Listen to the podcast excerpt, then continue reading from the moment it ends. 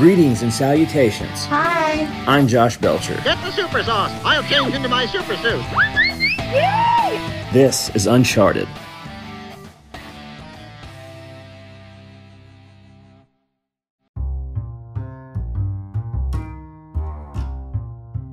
Greetings from this special Thanksgiving edition of the Josh Belcher Uncharted podcast. Uh, what an honor it was to get to speak with Governor Mike Huckabee. He chatted with comedian Brandon Skelton and I, covering topics from uh, recently winning the Charlie Daniels Patriot Award. What a prestigious honor that was. Uh, we discussed Charlie Daniels' legacy, and we talked about the governor's bass playing skills. He is a phenomenal musician, not just as a bass player, but as a uh, study of the people that laid the foundation of the music that he and I thoroughly enjoy. A great conversation. We talk about that, Thanksgiving, and more. That's next. Hope you enjoy it. Here with Governor Mike Huckabee, a, a total honor. I've been a fan of yours, uh, Brandon, co-host, and I. Um, first of all, just um, was really proud to know, as being a big Charlie Daniels fan, you got the Patriot Award. Wanted to kind of uh, start off with that and uh, how you felt about it. Well, it was such an honor. Uh, first of all, Charlie Daniel is without equal. He uh, is one of the most patriotic people ever. Uh, the legacy that he leaves behind will actually extend uh, lifetimes beyond his own death. And you know, when I heard the news that he had passed away, it was such a shock to all of us. We weren't expecting it, and um, you know, when I attended his funeral, uh, Hazel, his lovely wife, had asked me to speak at the memorial service, and I did. Um, that was an honor. And then to receive from his family, Charlie Jr., and from Miss Hazel, the uh, Patriot Award, uh, touched me deeply because my respect for Charlie is just immense. Um, over the years, he's been a friend. I first met him when I was governor, and he was doing a big concert in Hot Springs, Arkansas he invited me to come up on the stage and play with the CDB, and that was an incredible experience. He handed me a bow from his fiddle. Uh, what a treasure! And uh, then through the years, he was on my television show both at Fox and at TBN. But the thing that I feel like people have to remember about Charlie Daniels is the authenticity of this man. You know, some people who are celebrities, they do certain things for charity because uh, everybody needs to do a little something like that. It'll make their image look better. Not Charlie. Charlie did this because his passion for veterans and the people who serve our country was as real as anything ever could be. And it was just a joy to be around him and to see how much he truly cared about our veterans. And um, nobody will ever replace him, not only on the stage with his entertainment, but also in terms of what he did beyond the stage for people that couldn't pay him back ever. Mm-hmm. Yeah, and one thing this this podcast it keeps growing. Obviously, we've got you on here, but uh, uh, he would always graciously be on it. You know, especially around Veterans Day, and just made you feel like it didn't matter what walk of life you're from. Just treated you like you were, uh, you, know, a genuine person. It always made me feel like a million bucks. And, and like you said, he is the real deal. And Heaven got a true uh, all star the day he decided to take part in it. Well, I was always uh, truly impressed with Charlie's attitude toward his fans you know, he wrote a book and it was called uh, Never Look at the Empty Seats. And that really was his philosophy as uh, an entertainer. He didn't go out on the stage and say, okay, this is a 1,200 seat auditorium and there are 300 empty seats.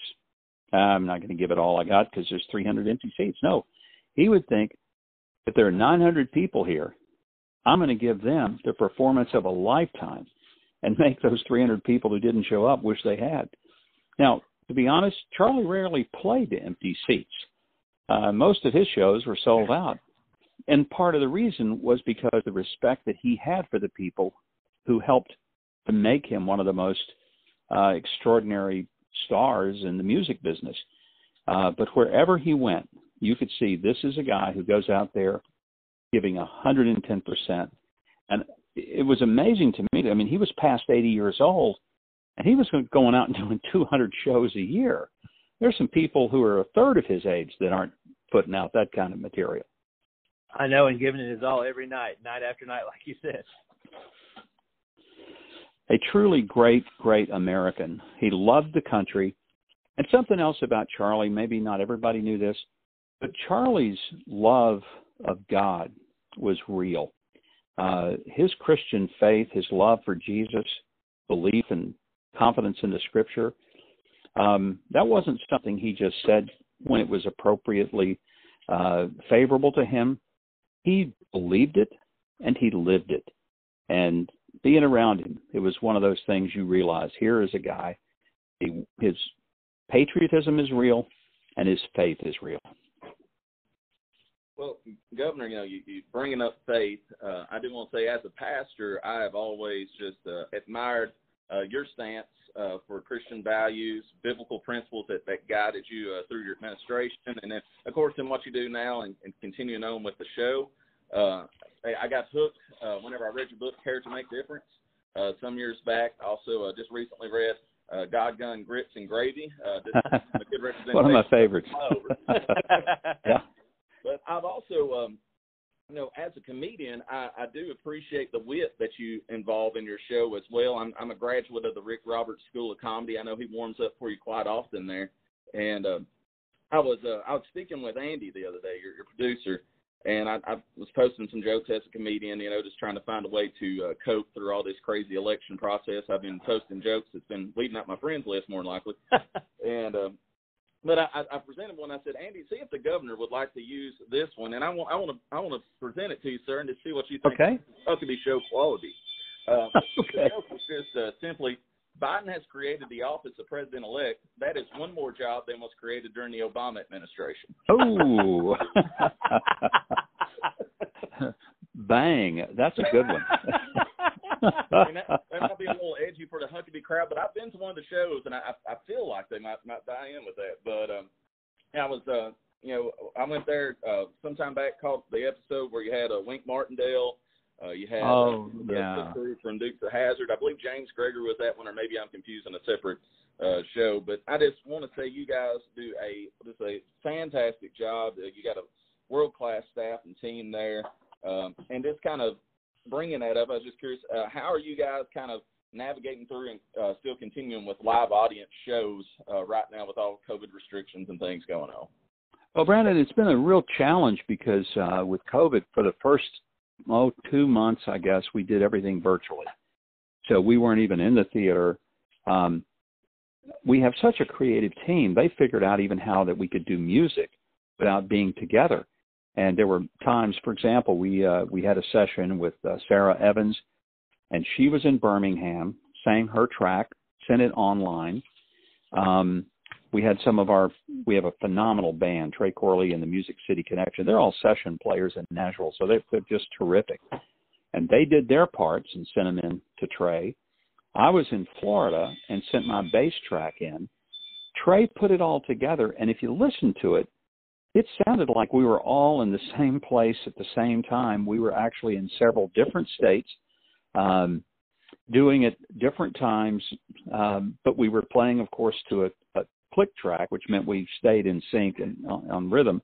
But the beautiful thing was, it turned out pretty well. Now, having said that, um, it wasn't the same, and all of our guests having to be by Skype or some other type of remote and we finally started going back into the theater in the uh, oh middle part of May, but we didn't have an audience. And then in June, we started doing an audience. We followed the protocols that we were given by the local health department, and we kept everybody separate. People wore masks, and we reduced the size of the audience by 75%.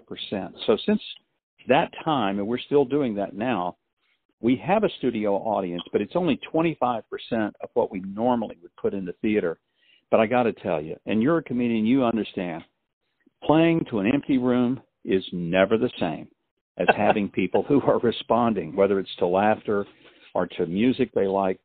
So we are so glad that even at 25%, we're at least playing to smiling faces and happy people.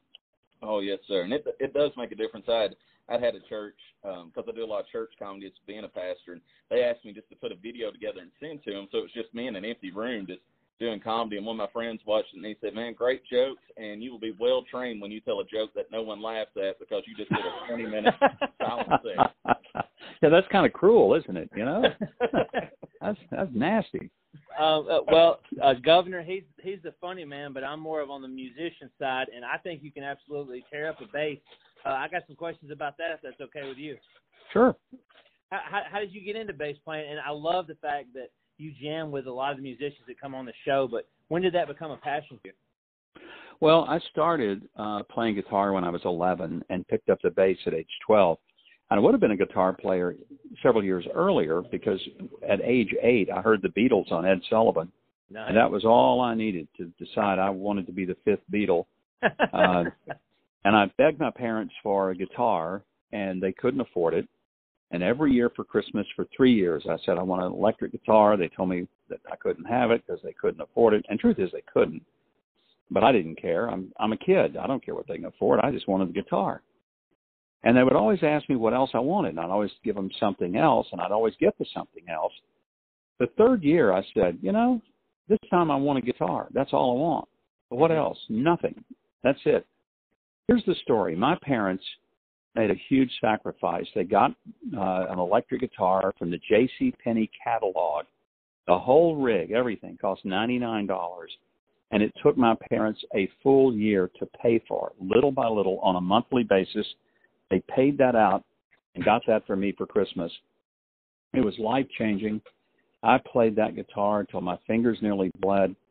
Started playing in little bands and realized that there were several kids my age that were learning to play guitar, but no bass players. Mm-hmm. And so I decided that if I wanted a regular gig, if I could learn to play the bass, I'd probably always have something to do.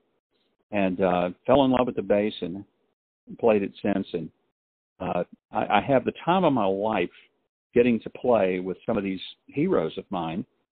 The truth is, Josh, you know, I never thought I'd meet these people, much less play music with them. And I do have people say, "Wow, I saw you play with Willie Nelson or Toby Keith or Lynyrd Yeah. Skynyrd." And they'll say, "I didn't know you were that good." And I always, I'm honest about it. I say, "Look, I'm not that good, but it's my show. I get to play. it's just that simple." well, uh, I, I think you're fantastic. I'm a drummer. I can play a little bit of bass, but I've always got the respect first for the rhythm section, and uh, just love you up there doing your thing. And you're right. I mean, like the same thing with Paul McCartney. If, if you wanted a gig, you know, especially living in Middle Tennessee the way I do, there's tons of great guitar players. But if you want to stick out, the the bass and the drums to me is where it's at. Yep. Um, I was going to ask you your influences. Uh, I, I'm assuming Paul McCartney, obviously, but uh, who else uh, tickles your fancy when it comes to playing the four string? Well, James Jamerson, who was part of the Funk Brothers in uh, the early Motown days up in Detroit, what a phenomenal, innovative guitar player. Most of the people that I really look up to are the the old school guys. I mean, there's people who can do incredible things. I mean, there's nobody like Victor Wooten. I mean, he's in a world of his own, but he didn't play the bass. I don't know what he's doing when he's playing, but it's not even the same thing that the rest of us play in bass play because he's so amazing. But you know, the people that that I just love to hear because of their innovation, certainly McCartney, but also Mel Schacher from Grand Funk Railroad, um, and um, you know the Jimi Hendrix experience. Um, Mitch Mitchell was another great guitar, a bass player, and in both Grand Funk and, and Hendrix, you only had three people in the band. Same thing, Jack Bruce playing with Cream. So every person in there had to be extraordinary because they weren't going to get covered up by six other people. You know, it was a drummer, a guitar player, a bass player. That's it. So um, those are some of the great influences, and you know, there are many, many others that, that I love to listen to. But um, those were, as a kid, listening to them inspired me, to say the least. Yeah, uh, another great one. As you were talking, I was thinking is uh, Mr. Billy Cox, uh, the band of Gypsys with Jimi Hendrix, who happens to live in Nashville. That'd be cool to have him on your show. I think one day if he was ever available. I'd love to. You bet. Yeah. Absolutely. Well, uh, you bringing up your, your music experience there. Uh, now you have the band at Capitol Offense. Is is there Yep. a place? You know, uh, do you guys do live shows still? I mean, is there albums that's out there that our listeners could could find? I mean, because I, Well- I've, I've got to hear you play, and I, I just you know, just Yeah. for listeners' sake there. We've got there. There are some moments on YouTube with uh, the old band. We haven't been together in a long time. It was made up of people that worked for me, mostly in the governor's office. There were a few others that were mostly state employees, and it kind of started as just almost just a group of guys getting together in the basement of the governor's mansion, goofing around. And one thing led to another, and we ended up playing the House of Blues in New Orleans, Red Rocks Arena in Denver. Wow. We played two Republican conventions, two presidential inaugurations. We played at the Brooklyn Bridge. Uh, I mean, we had some great gigs. And so uh, we opened for everybody from, in fact, we opened for Charlie Daniels, Dionne Warwick, uh, Grand Funk, um, 38 Special, uh, pretty some amazing moments. And, you know, it was just a fun, fun time for all of us. That's awesome. Well, not only are you uh, an amazing, uh, you know, governor and uh, man of faith, but you're a absolute rock star too. So I mean, you're the triple threat. That's fantastic. well, thank you. Yes, sir. Uh, uh, I wanted to ask you know Thanksgiving's coming up. If we could ask you, uh, what are your plans? And, and I'm intrigued to know what you're thankful for this year uh, with uh, you know the pandemic, everything being so uh, rough on us. I'm sure you have something to be grateful for. We'd be enlightened to hear that. Well, certainly grateful. I have six wonderful grandchildren. I'm grateful for them, and we have number seven on the way coming in February. Congrats. So I'm grateful that we've been able to stay healthy through uh, all of the uh, challenges of COVID. It's been uh, an extraordinary challenge. We've had friends that have been very sick, and even a few that have passed away from it. So we know it's real. We've taken it seriously, but we've lived. We haven't just shut down our lives. And, uh, you know, I'm grateful that I live in a great country that has afforded me the opportunity to live dreams I never could have imagined. And, um, you know, so despite COVID, there's a lot to be grateful for. Mm-hmm. Absolutely. Uh, maybe want to say amen. I'm up here jumping up and down in this church right now. Brandon's the pastor of. So, uh, well put. Thank you so much. Well, well I've, I've got a question for you. Um, something that, that anyone that supports and has followed you any amount of years, we just want to know uh, will there be a Huckabee run for president in 2024? There it is. There it is. TMZ's well, if there is, it. won't be this Huckabee. I can tell you that. No, I'm, I'm I'm done being on the ballot. I've I've taken my shots and had a great time at it. Wouldn't trade it for anything in the world. But you know, there comes a time at which you can only uh, uh, spend out your retirement account to go run for something, and then you need yeah. to replenish it and and let somebody else have a shot at it. I hear you. Well, well, Governor, it's been an absolute thrill and honor to speak with you, and uh, we appreciate it so much.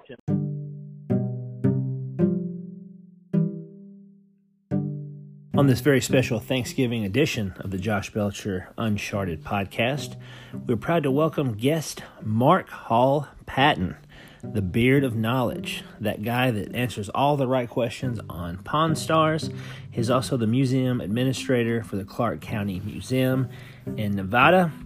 And I happened to stumble across the fact that James K. Polk is his favorite president.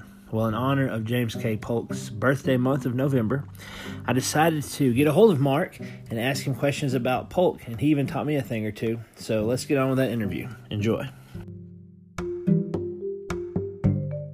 So, Mark, um, you know, I, as long and as long as the rest of everybody in the United States and probably all over the world recognize you as the beard of knowledge from Pawn Stars. But what I really enjoyed, I found out recently, is that you're a fan. I live in Columbia, Tennessee, which is the, uh, as far as I know, the last remaining home of President Polk, and he is your favorite president, and that intrigued me. And on his birthday month, I just want to say thank you for lending your time and talking a little bit about it with me uh, concerning him. So thank you so much. Yeah, that's not a problem. Happy to do it. So what what about uh, Mr. Pre- or, you know Mr. President James Polk? Did you uh, what I mean, why did you pick him to be your favorite president? It seems you know so much about all of them. What what made him stand out? Well, the thing I like about Polk is is he came into office said I will only serve one term, and that's what he did. He he came in, served one term, and and he would have been reelected had I I truly believe had he chosen to run again. He came in saying, I will do four things. He accomplished those, and then he stepped away.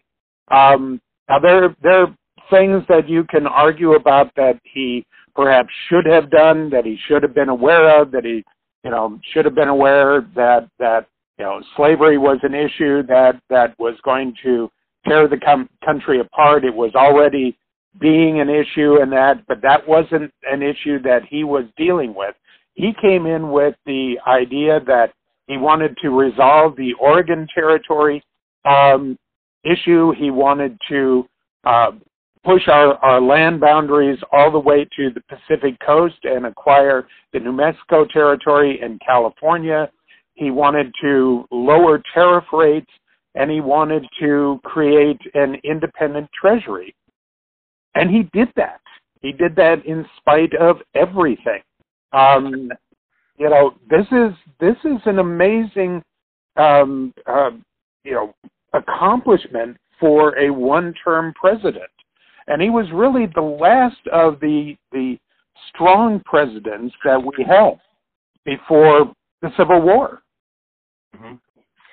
Yeah, um, and it was interesting that you said that because that's what fascinated me as well. Um, you know, have you been to the home in Columbia, Tennessee? No, I, I have not. I, I have been to Tennessee a couple of times. I have not had a chance to get to Columbia.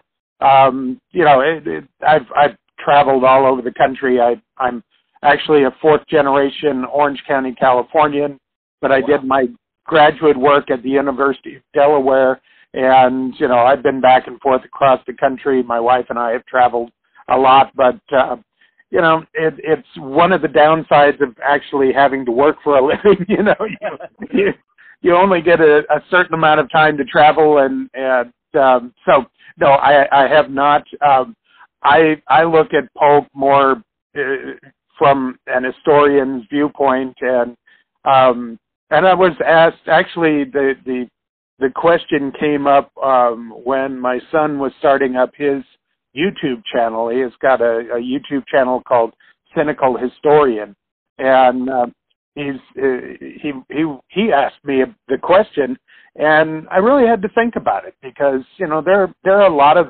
very interesting presidents. There's you know Washington and and Adams and Jefferson and and Lincoln and you know Teddy Roosevelt and you know, people that have made huge differences. But when I really thought about it, you know, Polk is one that a lot of people don't think about.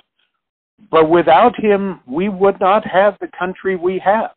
You know, he was the one with with really a, a single-minded vision that said, "I am going to complete manifest destiny," and he did it. You know, and he did it with you know, playing off against the British Empire, you know, in in order to complete the Oregon Territory. You know, when he was running for office, and and you ran for office in a different way at that point.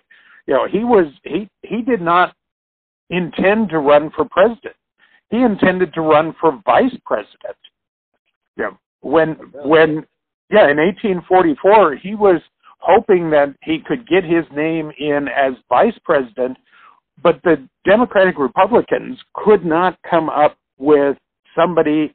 You know, they'd gone through four rounds of votes to try to come up with a candidate, and the the person that was going to nominate him for vice president said, well, maybe I'll nominate him for president. And on the eighth go round, he was nominated for president, or his his name was put in, and he only got like 44 votes that time. But on the ninth vote, he came out ahead, and so then it was made by acclamation, and he became the candidate. And at that point, you did not um, campaign. No, he stayed home in Columbia, and you know, you you it, it was considered beneath you to campaign for president. So did not know that. Yeah, you know, so no, he did not. He did not leave home. He would write letters. He would answer correspondence, and he set out and and said very clearly, "I will only serve one term if elected, and these are my intentions." You know, and he worked with with um, uh, Tyler, uh, the current president. You know, he he had been supporting him um, even though he was a Whig uh, to annex Texas. Um, you know that was not done by um, by Polk. That was done by Tyler.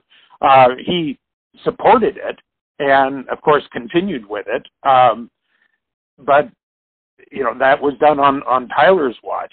Um, but you know he he said, and these are the things that I will accomplish if I'm elected.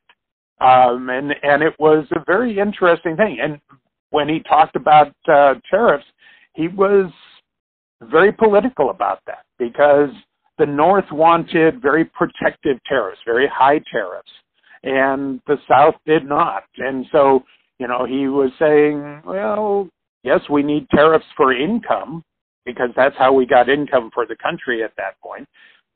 But we could have tariffs to help some internal industries, um, but we would have to look at that. Um, and the Whigs were after him because they thought he was a dark horse candidate from nowhere and nobody knew who he was, except he'd served seven terms in the House of Representatives, twice as Speaker of the House. You know, and he'd been governor of Tennessee. I mean, this was not an unknown person. You know, he, when he was in the House, he was called Young Hickory because he was the strongest proponent of of Andrew Jackson's policies and and what Andrew Jackson wanted. He'd been a friend. His family had been friends with Andrew Jackson for generations. Yeah, yeah. I knew I knew he had that nickname. I didn't know exactly how he got it, but um, you know, it's not the uh, Hermitage itself. The home of uh, uh, Jackson is not but about an hour from me as far as a drive. But of course, you know, horse and carriage. It was probably a trip, but you know, it still wasn't too far away where they couldn't have been well acquainted with each other. Oh, they, and and he often went, you know, when he was in the campaign, long before that, when he was in the House, he was considered Jackson's strongest supporter in the House of Representatives. Anything when Jackson was in the presidency, he was in the House. It was it was Andrew Jackson that pushed him for the speakership of the House of Representatives. Um, you know, he was he was one. He was considered a Jacksonian Democrat. He's considered the last Jacksonian Democrat to be president. Um, you know, there was there was a strong friendship. Jackson. Uh, a lot of people saw him as the son Andrew Jackson never had. You know that Jackson kind of thought of him that way. Um, so there was there were strong connections there. Um, but you, you you have to see Knox in terms of himself. He was a, a an extraordinarily uh, hard worker. He worked 10, 12 hours a day every day as president. He did not take vacations. He, you know, he he he thought of himself as the hardest working man in Washington, and he did that on purpose. He saw that as the role of a president. He said, if, if if you are in this job, that is what you should be. Mm-hmm. You know, so I see that as as an extraordinary sort of mindset. You know that. No, go ahead. Yeah, well, you you saying that made me think of a story. Um, I uh, every often, uh, if I get an opportunity, I try to discuss President Polk because I am proud that he lives in my hometown.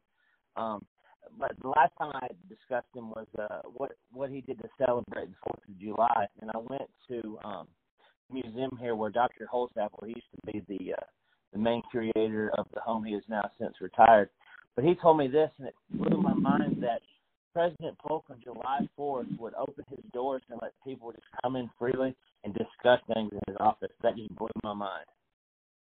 At, at that point in time, that that would happen. You know, people would allow folks just to come in. I mean, Jackson had done that. Other presidents would do that. It it it's it's an interesting it's interesting to look back on that era of our country and recognize how much things have changed and and it has to you know it it you can't do the same kind of access to your president when you have a country of over 300 million people, uh-huh. as you can when you have a country of hundreds of thousands, you know, or or a few million, or you know, it just becomes untenable.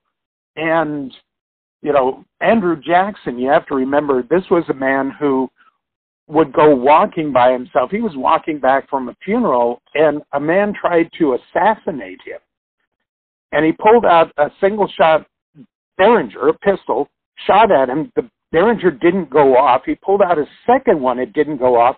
and Jackson almost beat him to death with his cane.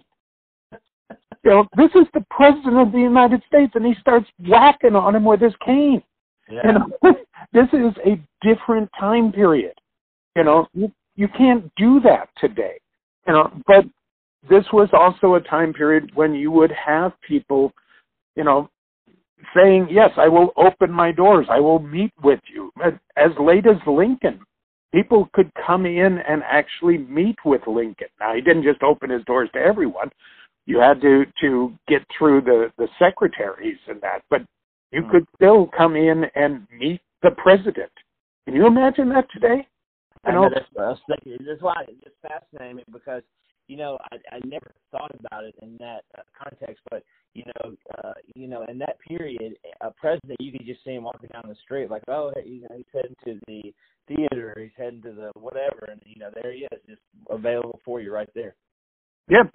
And and it the we we change as we have to. You know, it's it's not that you know the people who are in the presidency and and these offices today aren't like that. You know, when when Harry Reid was the the um, uh, leader of the U.S. Senate, I met him at a at a centennial celebration in Searchlight, Nevada. He was in a parade that I was marching in uh, with a local historical group uh, that I'm a part of here, and he was just riding in an open car. Searchlight's a little tiny town, but it's the town he grew up in. And I walked over and shook his hand and said hello to him. You know, no big deal. And this is, you know, one of the most powerful politicians in the United States. You know, it, and so it still can happen depending on where you are. You know, I had the governor of the state one time here come over and introduce himself because he'd seen me on television. He knew who I was. I was the local museum director. Okay, you know. That's, It- very very neat though. Uh, uh, Yeah. you know, I'm sorry. I'm, I'm getting I'm getting off the subject though. Well, no, no, it, it's fine. I mean, uh, that's why I call this the Uncharted podcast because we go all different directions. But um, you know, speaking of Pawn Stars, which is still to this day uh, one of my favorite things on earth, if I do sit and watch television. But um, it seems uh, in current times you are the the OG, as they would call it, the the last of the originals. You- You're still on there. I haven't seen anybody else in a while. Well, I've I have done over 200 appearances. I just did my 200th a couple of well about a month ago. Um, we're we're still filming. We're filming the 18th season. It just started uh, last week, I think. Uh, but we're still filming episodes. Um, and yeah, I mean I've been around since I did one of the pilots back in 2009 when when this thing first started. Um, you know it it's it's interesting i had at the time i was doing a live television show on our local cable access for the county's centennial and i've done you know television appearances you know just as the local museum director all over the country you know for years just you know the, something historic happened or you know there's a question you know you need some somebody to say something about history yes call the museum guy um, Yeah. but this thing, I got a call out of the blue, and and they said, you know, can you look at a West Point uniform coat and tell us whether it's real? And I said, yeah. And they said, can you do it on camera? And I said, yeah. And they said, can you tell us what it's worth? I said, no. And you know, and they, and they said, well, let us tell you what this show is going to be about. And they told me, you know, the concept of the show. And I'm going, yeah, right. Somebody's going to watch this thing and um, so I'm really bad with prognostication. And um, they said, "Well, we'll try you anyways." I said, "Fine, try away." Um, you know, and and uh, I guess I worked out because I've never given them a price, but I've been on more than anybody else, and you know, I like the guys. I, you know, as as we've done this over the years, we've gotten to be friends, and you know, they they have no idea what I'm going to say when I show up, so you know, I always do my own research, you know, and they they get what they get. Yeah, it, it's uh, it's by far one of my uh, favorite parts of the show is when when they call you in because the beard of knowledge you you get a, you get something you get educated on whatever whatever's brought in there. Um, which comes to my next point. Have you ever examined something that that Polk had signed or was a part of? Has anybody ever brought anything in that belongs to him? I think we had. I'm trying to think whether it was a poster. I think there was something related to Polk at one time. I, you have to understand. I'd have to go back and check my list. I, I keep a running list of of everything I've looked at, but you know, when it's been over 200 items over the last 12 years, I don't I don't remember everything off the, right. off the top of my head. You know, I've I've dealt with stuff related to Polk, uh, you know, signed documents and that sort of thing. Um, but uh, you know, uh, having having run museums for over 43 years now, um, I've looked at millions of items, and uh, I don't remember all of them. I'm sorry sure. to say. You know? Absolutely. Um, yeah, I could totally see that. Um, another thought I had: have they approached you about hosting Jeopardy? Because they're going to need a new host, and you. no, they have not. I don't even have a SAG card. I couldn't do that. Oh, is that what it takes? I, I didn't know. I'm out of the loop on that one. yeah. No, no, no, no. I'm I'm not. I'm, yeah, no, I'm not in that kind of a loop. yeah, I, I just I just remember because they had mentioned LeVar Burton, and I was like, no, I know it would be way better than that. But um, let me ask you this: there, uh, you know, it's been going on for years, probably longer than I could count. But um, the capital, the state capital of Tennessee, is where Polk and his wife were buried, uh, Sarah because he mm-hmm. have a home there that's demolished, and they're wanting to move him to this Columbia home because I was told and I've read that he wanted to be buried on uh, one of his estates. Um, do you think they should um, uproot him again and, and, and move him from Nashville to Columbia? Because I mean, it's a continuous battle, but that is the end game. Um, from the uh, spokespeople that are here in Columbia, Tennessee, they want to bring him uh, to this home and bury him you know, I would not, I wouldn't say one way or the other. I'm not part of that conversation. You know, he yeah. when where he wanted to be buried was on Polk, the the Polk house. That's mm-hmm. gone. Yes. So now it's it's. Uh, I'll let people back there argue about that. I gotcha. You know, yeah, I, I don't have a dog in the fight either. They call it. I, I was just curious because it seems like every couple of years it, it's brought back up. Um, but you know, the house or whether he stays there or comes here, it's really nice standing on its own because when you walk in, they show you these two paintings side by side. It shows Polk before he, right before he went into office, dark hair, and then when he came out, like snow gray, salt and pepper white hair. I guess from the stress of being president. And that's one of the things that fascinates me the most when you go on that tour. Well, I'll tell you, when I was, oh, I was probably twelve, thirteen, something like that. I remember the first time that I saw an article in in the newspaper, and I was already a history geek in that at that point.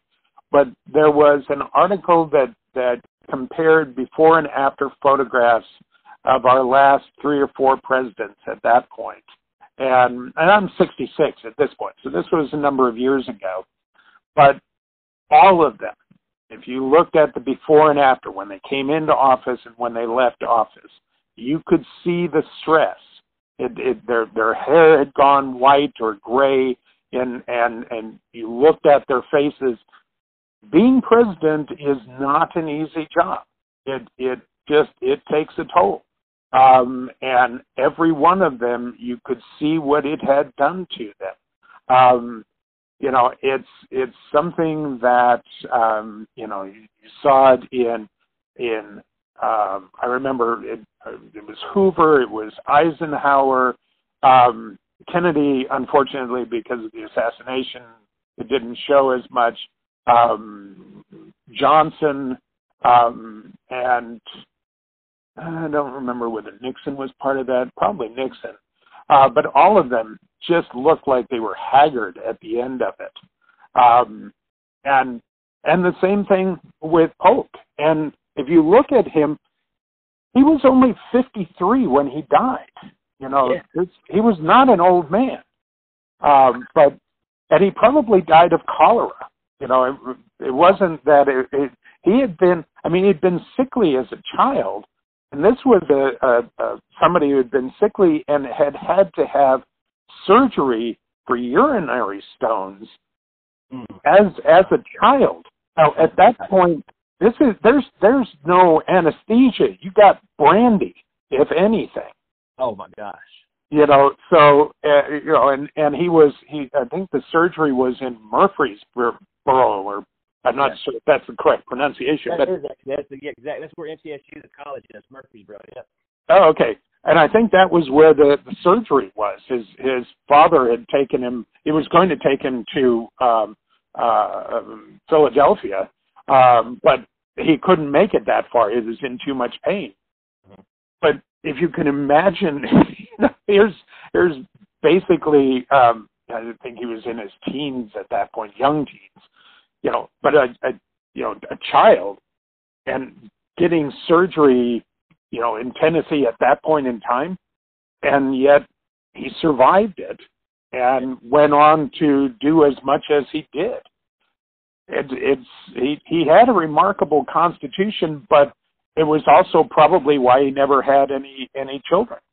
You know, it probably uh, was why he was sterile. Yep, I mean that makes a lot of sense. Yeah, I didn't know that story, and that's why I I knew that I would come away learning something from you. You, I've learned more from you. You're one of the only people I have never met up until talking to you on the phone. I've learned so much from you. You and Mr. Rogers uh, are the times of people that teach me things, and I didn't I wasn't aware that he had that surgery. I, I did know you know they didn't have children, and uh, Sarah which is um you know she had her own fascinating life but she wore black until her death you know in honor of the president but she adopted i believe it was her sister's daughter and she's the reason they have the polk foundation and this house is you know kind of thriving today because i knew she did adopt her as far as i know but you know and continue the legacy in that form but no children but i didn't i never knew why yep and and they don't know that for sure but that's that's one of the the, the possibilities that that has been bandied about because of that that surgery. And you know, it he he survived it. That was the main thing, and he actually got better after it. But you know, this is this is uh, a, a man who, and, and it's interesting because there's there's a number of um, accounts of how much after his marriage to Sarah, because Sarah was about nine years younger than him. Uh, they were they they, weren't they were both in their twenties, but but she was 20, he was I think 29 when they got married. Um, but they they she was much more she was well educated for for a woman at that time. She'd gone to school for girls and all of that, and she was um, a much more vivacious individual. He was kind of um, dour in his style. He didn't like small talk. He was not good at it. Um, but she would do the parties and that sort of thing and uh, uh, help him you know, to to do the social needs of when he was governor and when he was in the the U.S. House and when he was president. You know, she was very much a part of his uh, political successes. You know, after they got married. You know, so that was she was uh, very important in his life, and he loved her. You know, and the the great apocryphal story is that his his um, his uh, final words were that I I will love you forever, um, Sarah. You know that he was speaking to her. Mm-hmm. Wow, that's that's romantic. You don't you don't hear too much romanticism uh, like that anymore. That's cool. Um, yeah. and, and and I couldn't help but I thought about this, and I'm throwing it in. And it's not you know my political opinion or anything, but how you were talking about all the presidents you saw that went you know to completely uh, salt and pepper hair or white hair or gray hair from stress um, it couldn't I couldn't help but think that, that Trump is going to leave, but he's going to be orange still. you know, he's, he's, yeah, well, yeah, that's that's because of the that that stuff that he that he takes for it. Yeah, and, and yeah, that works. You know, and and Biden's not going to have to worry about it because he's already white. So that's, that's right. I was just thinking he, he came in orange and he's leaving like he just loves uh, you know beta carotene or whatever. But uh, uh anyway, uh, hey, I, I appreciate you being generous with your time. It means a lot. I've been a fan forever, and, and you're just as nice as you are on television. And uh, well, thank you. If I ever get to come to uh, Nevada, one of the states I haven't been blessed to visit, I will come to that museum, and hopefully I can geek out on you. Maybe take a picture if the world ever opens back up. I, I certainly hope that you will, and and we will. Uh, just just understand that pandemics are something that happen. We get through them. We just have to be a little patient. Um, you know that's that's one of those things. Uh, this is this is unfortunate. It's it is real. Don't don't let anybody tell you it isn't. It's not the Spanish flu. We're not in the hundreds of millions dead, you know, but it's still not something that you want to get. And uh, so, you know, wear your mask, do the right things, stay socially distanced, do all of that sort of thing. Don't be foolish about it. But it will reopen. We will get through this. You know, that's, that's, yeah, it's one of the things I always find myself, you know, when when somebody says, "Well, do you think this is real?" Yes, it's real. Don't be foolish. Come on. um, and, and, but you know, I've I've I was aware. You know, I've I've been an historian all of my life. I've dealt with all kinds of different things. I'm an omnivore. I read everything. You know, I'm reading about an archaeologist who was a spy for the U.S. in World War One in Central America right now, because he used to he he wrote one of the first big books on covered bridges in California, and so I'd known about that part of his history. I never knew about him being a spy you know, I'll read about just about anything. You know, yeah, it's just I, fun. I, knowledge is something they can never take away from me, so that's always good. Mm-hmm. Thank you very, very much for tuning in to this Thanksgiving edition podcast. You could be doing anything with anyone. You chose to hang out with me, and I am truly grateful. I want to thank you for making the podcast a dream and a possibility uh, to, uh, you know, have an outlet, have something to look forward to. So I thank you for granting me that privilege, and I'll never take it for granted. Special thanks to our guest, Governor Mike Huckabee, and Mark Hall Patton, aka the Beard of Knowledge from Pawn Stars. Also, special shout out to guest co host, comedian Brandon Skelton, for putting his two cents on our Huckabee interview. Hope you enjoyed that. And I uh, just want to let you know if you know anybody you think might be a good guest, have them hit me up as always, Josh Belcher at hotmail.com. Now, I hope you have a great Thanksgiving feast with people that you love, or if you just want to be alone, that's okay too. But anyway, I want you to know no matter what, I love you for you and where you're at in life. So have a great holiday weekend. Enjoy yourselves. Don't eat too much, don't shop too much, and let's get ready for hopefully a somewhat tolerable and happy holiday, Christmas, uh, Hanukkah, whatever you celebrate season. Okay, I'll catch you next time. All right, bye.